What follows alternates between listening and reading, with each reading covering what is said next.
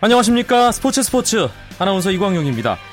프로농구 FA 시장에서 빅딜이 성사됐습니다. FA 최대어로 꼽혔던 인삼공사의 가드 김태솔 선수가 KCC 유니폼을 입게 됐습니다. 안양 KCC 인삼공사가 김태솔과 연봉 5억 원, 인센티브 1억 2천만 원의 재계약을 한 후에 6월 1일자로 전주 KCC로 이적시키는 대신 가드 강병현과 포워드 장민국을 받기로 하면서 조용했던 FA 시장이 들썩였습니다. 또 이광재도 원소속팀 동부와 2억 7천만 원에 5년간 재계약한 후에 KT로 이적하면서 KT의 김현중, 김종범이 동부로 가게 됐고요. 모비스 함지호는 총액 5억 원에 5년간, SK 주희정은 2억 2천만 원에 2년간, 전자랜드 정영삼은 4억 원에 5년간 재계약을 하는 등 프로농구 FA 시장이 분주한 하루를 보냈습니다. 그리고 농구 천재로 한 시대를 풍미했던 가드 김승현 선수가 은퇴를 선언하면서 선수 생활을 마감했습니다.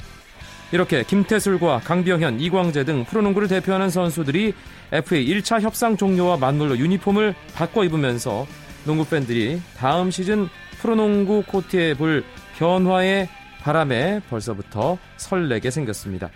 목요일 밤 스포츠는 브라질의 축구 경기장을 소개하면서 월드컵 이야기를 나누는 올라 월드컵 준비하고 있고요. 엔트리 발표와 함께 본격적인 월드컵 준비에 돌입한 본선 진출국 소식도 살펴보겠습니다.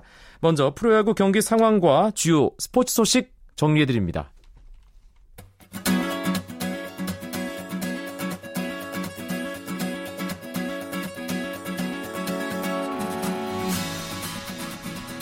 주중 3연전 마지막 3차전 전국 4개 구장에서 펼쳐지고 있습니다. 잠실, 롯데와 LG가 화요일과 수요일 승리하면서 이번 시즌 첫 연승을 달성했는데요. 오늘은 롯데가 힘을 내고 있습니다.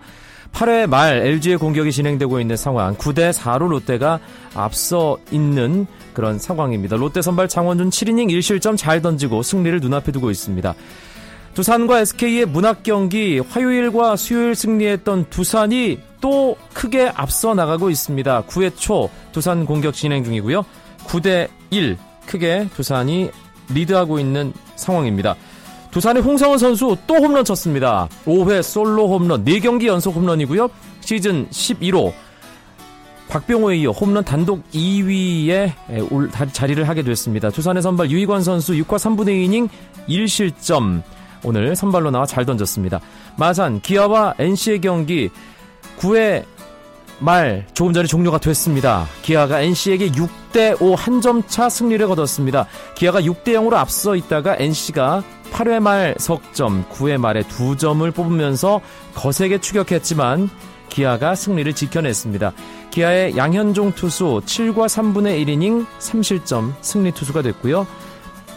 NC의 선발 이민호는 패전 투수가 됐습니다. 기아는 이대형이 자신의 통산 첫 번째 선두타자 1회 초 홈런을 기록하면서 기세를 올렸고요. 필이, 그리고 나지완이, 김주영이 홈런을 무려 4개나 기록하면서 타선의 힘을 바탕으로 승리를 했습니다. 대구에서는 한화와 삼성이 2-2로 팽팽하게 맞서 있는 상황에서 삼성의 9회 말 공격이 진행 중입니다.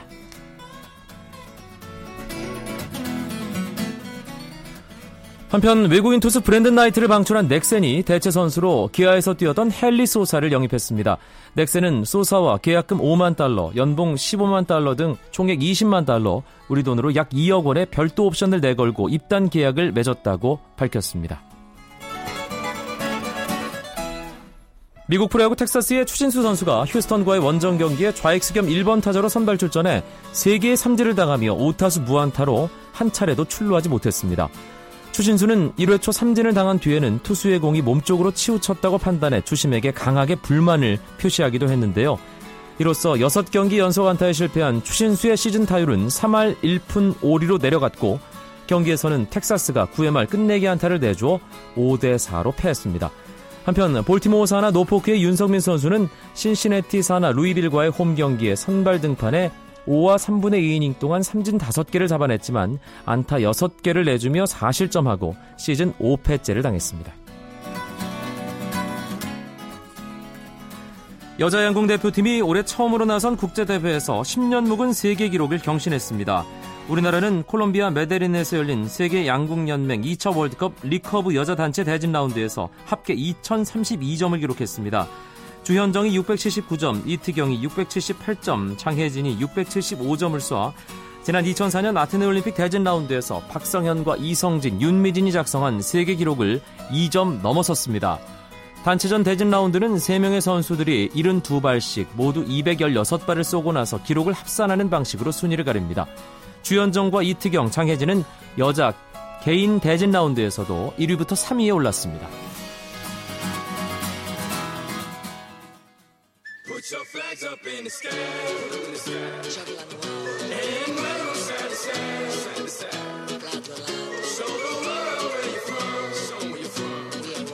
Show the world we are one. 월드컵 경기가 열릴 브라질의 경기장들을 소개하면서 월드컵 관련 이야기를 나눠보는 시간, 정현숙의 올라 브라질 시작해보겠습니다. KBS 스포츠 취재부 정현숙 기자, 어서 오세요. 네, 안녕하세요. 오늘은 어디로 갈지 예측이 되는데요. 네, 그렇죠. 오늘 세 번째 시간이잖아요. 당연히 3차전 벨기에전이 열린 상파울루로 가보겠습니다. 상파울루 경기장, 여기도 뭔가 끝까지 확실하게 매듭이 안 지어지는 분위기네요. 그러게요. 경기장이 아직도 완공이 안 돼서 이 브라질 사람들이 하루에도 몇 번씩 건네는 인사가 따봉, 뭐 매우 좋다 이런 거라는데 그만큼 낙천적인지 월드컵 경기장이 아직도 완공이 안 됐습니다.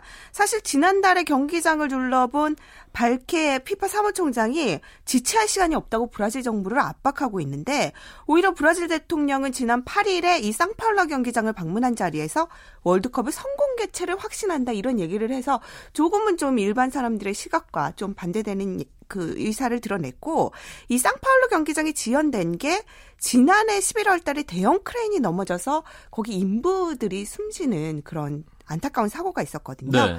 그래서 경기장 건설이 지연된 상황입니다. 그리고 상파울루 경기장 옆에서 시위자들이 점거농성에 돌입했다는 소식도 있던데요.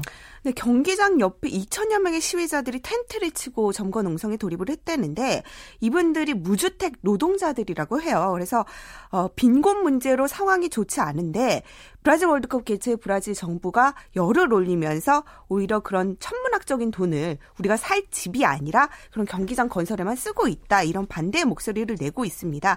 이들이 이렇게 분노할 만큼 상파울루 주택 임대료가 세계 최고라고 하고, 브라질은 남미의 최대 경제대국이면서 오히려 인구의 15.9%가 최저빈곤에 시달리고 있는 그러한 이면을 드러내고 있습니다. 네, 상파울루 날씨 6월에 경기하기 괜찮습니까?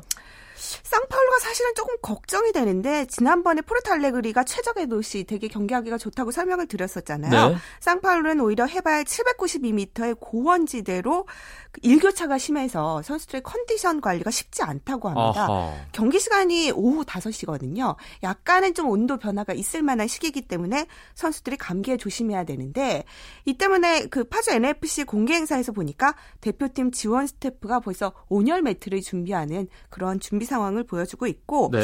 H조 4팀 가운데 우리 팀의 동선이 조금은 좀 멀다고 해요, 상대 팀들보다. 그래서 장거리 이동에 따른 체력 안배가 더욱더 중요할 것 같습니다. 오늘 가보는 도시가 상파울루, 벨기에와의 네. 조별예선 3차전이 열리는 곳입니다. 6월 28일 그곳 시간 오후 5시니까 우리 시간으로는 새벽 5시가 되겠고요. 그렇죠. 네.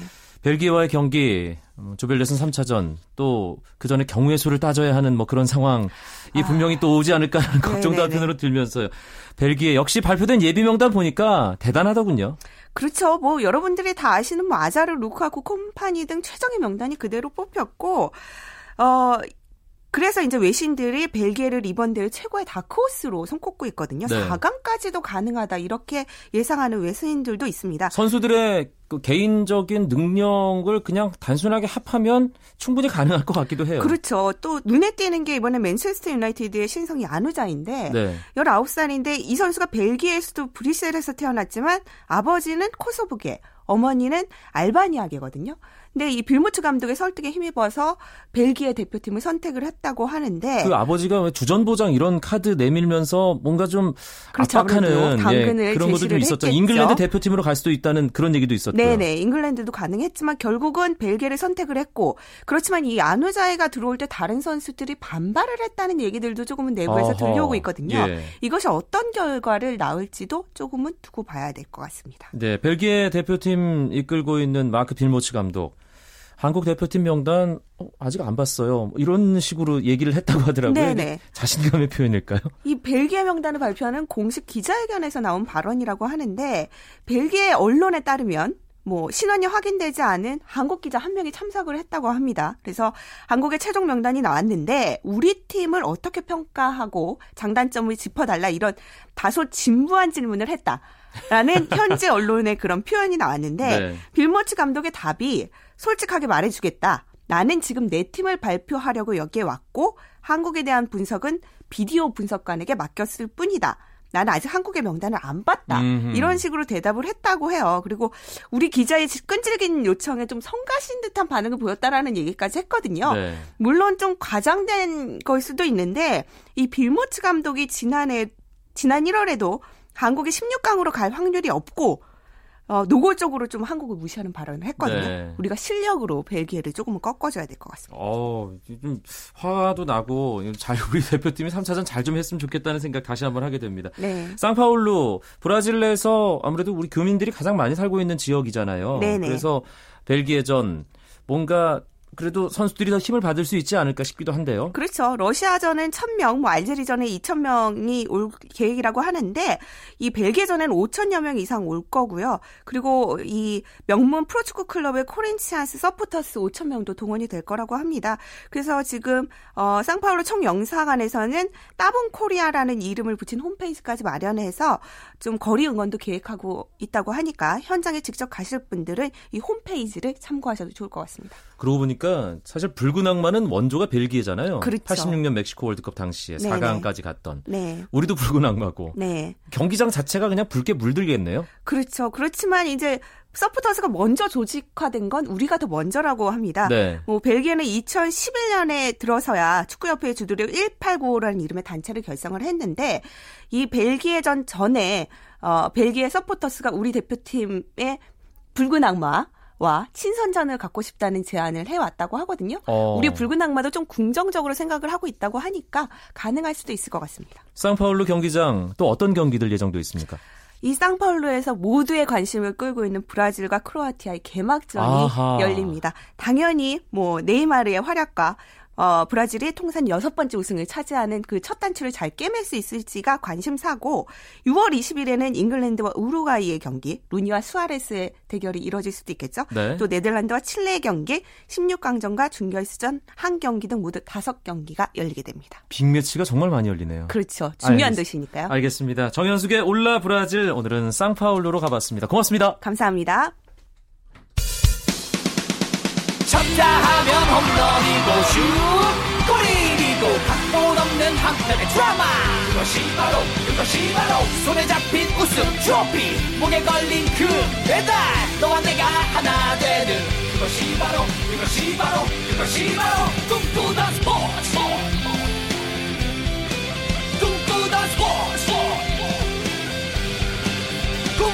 스포츠 KBS 1라디오 광룡의 스포츠 목요일 밤 스포츠 어김없이 해외 축구 이야기도 함께합니다. 목요일의 남자 박찬아 KBS 축구 해설위원입니다. 안녕하세요. 네, 안녕하세요. 월드컵이 이제 30일도 남지 않았습니다. KBS 월드컵 중계방송의 히든카드 박찬아 위원도 준비 한창이시겠네요. 준비를 딱히 본격적으로 시작하진 않았고요. 대표적으로 말씀을 드리면 여행용 가방도 아직 구매를 안 했거든요. 네, 그럴 정도로 준비 상태가 더디다고 볼 수 있습니다. 박찬아 위원 브라질 출장 일정 보니까 한 달 정도 되던데 좀 차근차근 준비를 하셔야 되는 거 아니에요 지금? 저는 저희 출장 기간을 오늘 알았어요. 네. 저도 사실 오늘 알았습니다.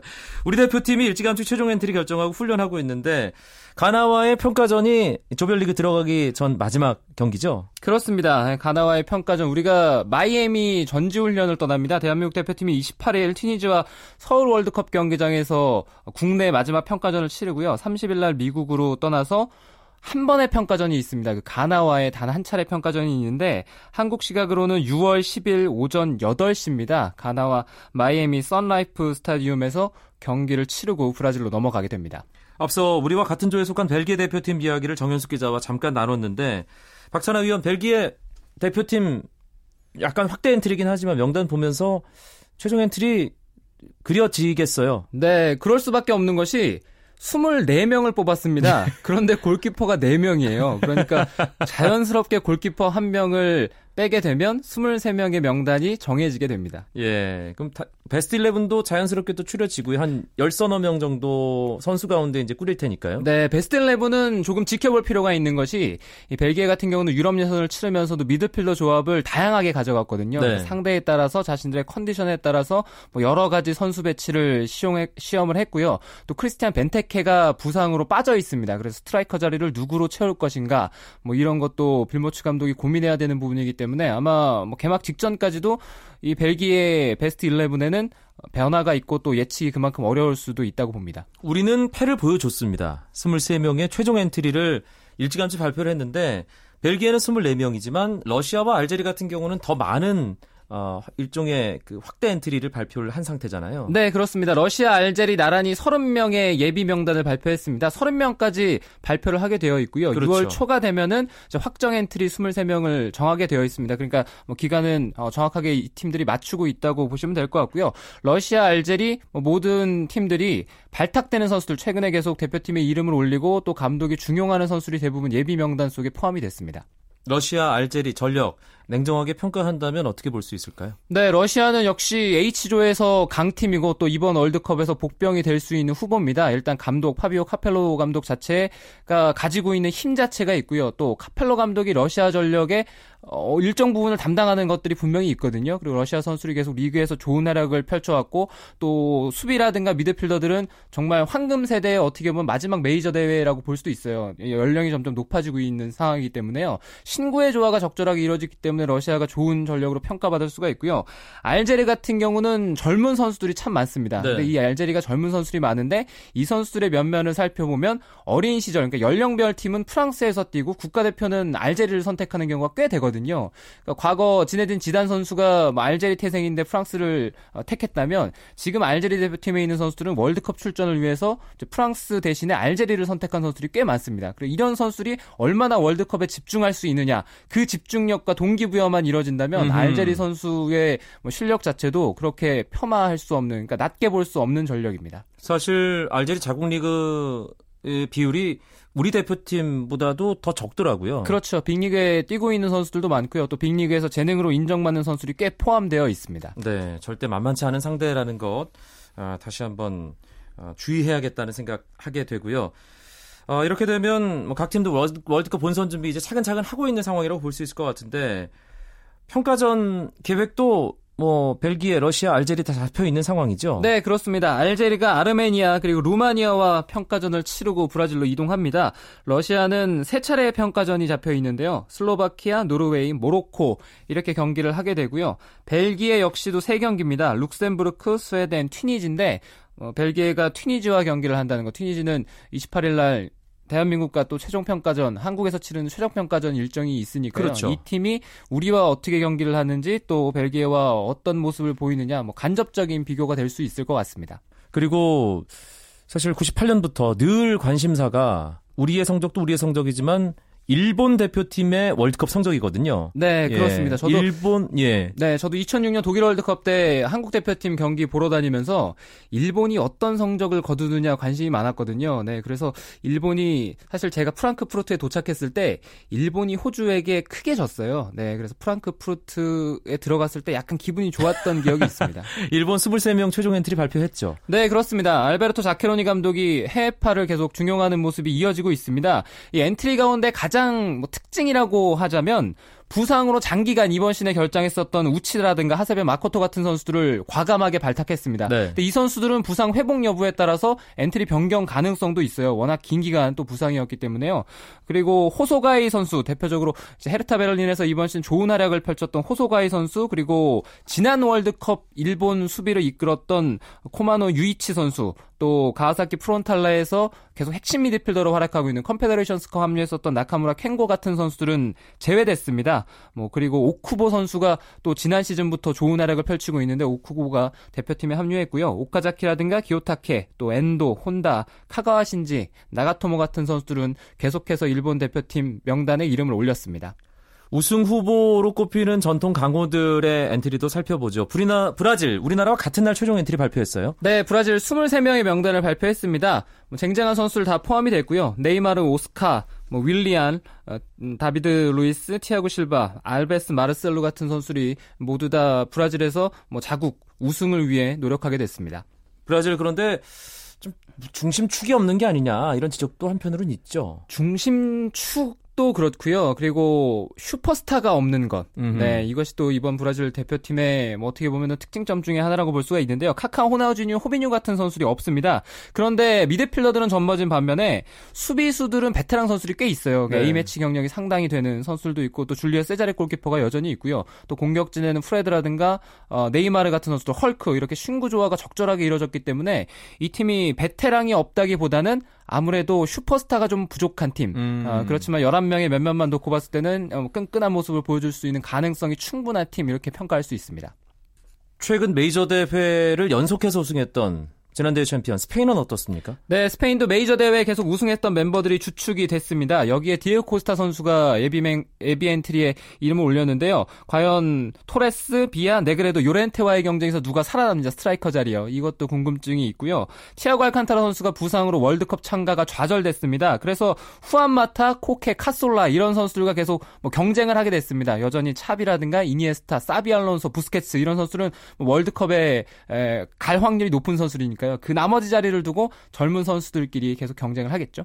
네덜란드, 이탈리아, 프랑스, 아르헨티나 이런 나라들도 짚어봤으면 좋겠는데 지금 시간이 조금 부족해서 박찬아 위원, 우승 후보들 가운데 박찬아 위원은 개인적으로 어떤 팀을 가장 주목하고 있나요? 저는 아르헨티나를 주목하고 싶습니다. 아르헨티나가 네. 최근 월드컵에서 계속 무기력한 모습을 보였는데요. 무기력하다기보단 기대 이하의 성적이었죠. 근데 남미에서 치러지는 월드컵이기도 하고요. 11명의 선수만 놓고 봤을 때는 짜임새가 굉장히 좋습니다. 그리고 파괴적인 공격력, 아구에로, 이과인, 리오넬 메시 선수가 있기 때문에 수비수 그리고 골키퍼만 집중력을 유지해준다면 아르헨티나도 이번 시즌에 이번 월드컵에서 우승 후보다운 모습을 볼 수 있을 거라 믿습니다. 메시가 월드컵 골이 아직 없잖아요. 네, 그렇죠. 예, 네. 월드컵 골을 이번엔 기록을 하겠죠. 아르헨티나를 주목한다는 박찬아 위원의 전망으로 오늘 목요일 밤 해외 축구 이야기 마무리하겠습니다. 박찬아 KBS 축구 해설위원 고맙습니다. 감사합니다. 내일도 9시 35분에 뵙죠. 아나운서 이광용이었습니다. 고맙습니다. 스포츠!